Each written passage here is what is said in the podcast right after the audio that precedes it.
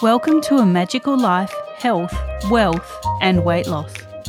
I'm your host, Magic Barclay, lead practitioner at Wholistic Natural Health Australia and number one best-selling author. In this podcast, I aim to give you practical tips on how to accelerate and sustain your health, increase your financial, spiritual, and emotional wealth, and to look at something that haunts many of us needlessly weight loss. In some episodes, I'll have guests available to give you even more tips, but in others, the floor is yours.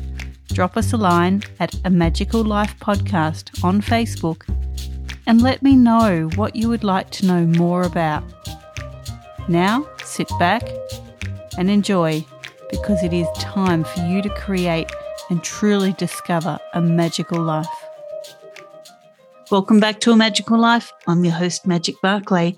Today, I'm again joined by Anngelica Marie Eshimwa. I'm sure I've said that incorrectly again. Sorry. Welcome back, Anngelica Marie. Hi, I'm glad to be back. Now, in our last episode, we kind of touched a little bit on burnout, and you take people from burnout to bright how do you go about that? And before you even go about that, how do people assess where they are on the burnout scale? Like it's a slippery slope. So, how do they get in touch with where they are and what they need to do? Of course. So, burnout can manifest in a lot of different ways in a lot of different areas of your life. I think the primary source of burnout for a lot of people right now is their career and their jobs. So when burnout starts to take hold, and it usually comes in waves, it will appear as just a reluctance and lack of enjoyment or involvement with your work and your day to day you might notice yourself getting extremely frustrated.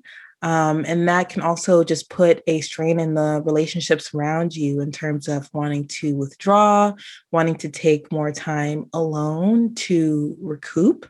And it also may be that you use maybe not so healthy habits to kind of assuage the burnout you feel and, and, try to get you back on track. So that's usually what burnout manifests. And I think burnout is a big topic right now, and it's only addressed in the physical sense. But really, the key for going from burnout to bright is addressing yourself mentally and how you feel and your relationship to your work and the thing that's causing your burnout that's some really great information there. So, how do you help people go from burnout to bright? Yes, of course. I actually did create a course that gives you the four essential keys from going from burnout to bright. But I want to go in depth into a very important key. I think one of the most important keys, which is our feelings of fear. I know when I say that, people are like, how does that have any relation to burnout? I'm just tired. I'm working 12 hours a day. I'm not scared of anything. But when you really dive deep into it, fear, and I learned um, the six universal fears from Napoleon Hill, um, his book, The Law of Success. Very, very talented and intelligent personal development writer. But there are three main fears that I feel really contribute to burnout, and that is the fear of poverty, the fear of criticism, and the fear of loss of someone's love. So when we approach our careers from, you know, a place of fear, initially it can get us to really high and successful places. Um, I think that's why we see a lot of, you know, executives, business owners, and people in that lane experiencing such high levels of burnout. And it's because, you know, fear can only take us so far. It's the fight or flight complex. So eventually you are going to hit a wall when you are driven by fear instead of really internally sustained, motivated, and energized by your passions, your desires, and your purpose for whatever work you're doing. I think that's really key is that identification. What is your purpose? What is your passion?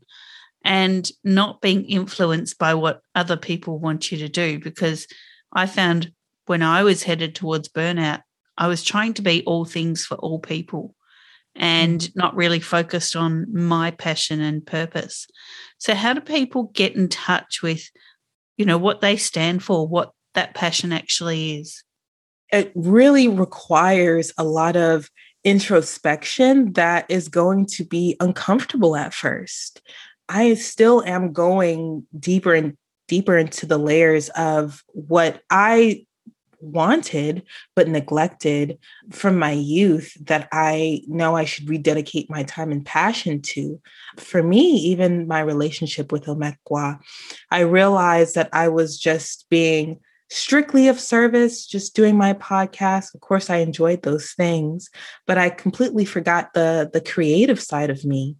And because of that, I, you know, hit cycles and I hit walls, and that didn't allow me to really do anything or serve anyone.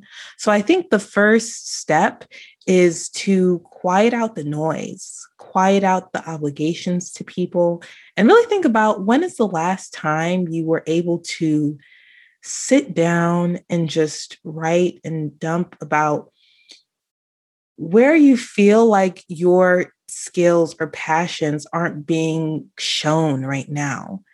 It's a lot of inner child work. It's a lot of trying to remember circumstances or periods from the past that may have put those fears, those doubts in your head. So when you really look at the source of fear, um, I believe right behind that is the joy and the excitement of pursuing something new, developing which you have that skill.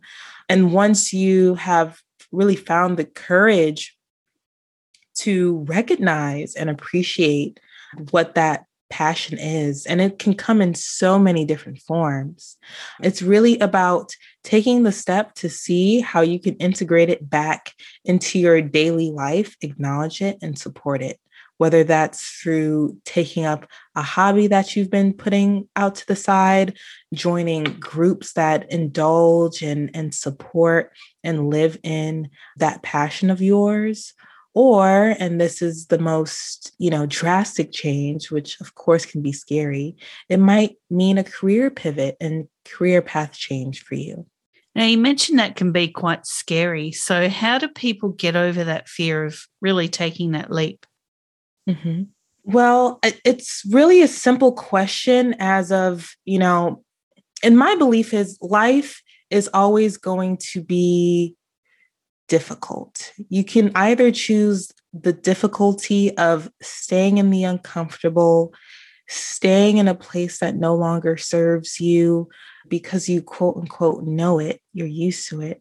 Or you can choose the difficult that is, you know, facing the natural challenges and obstacles that come up in the path of our dreams, but will fortify you and strengthen you towards it. And the joy of knowing that you're getting closer and closer and living to what you're here to do. Again, both difficult, but you know, I think it's the key is always remembering you have a choice. You always have a choice. I think that is definitely key. You always have choice, listeners.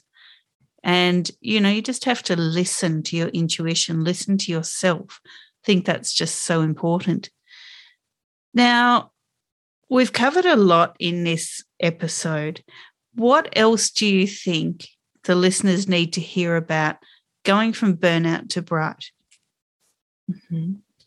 I think another important thing is learning how to set boundaries. It's so key because if you are constantly in service to other people and not setting boundaries with your time, such as not looking at your email, your work email on the weekends, in the evenings, first thing in the morning, of being able to tell friends if you need time alone.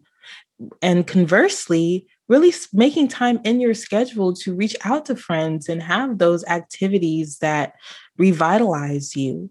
Um, it it will feel uncomfortable for many to set boundaries because you may feel selfish.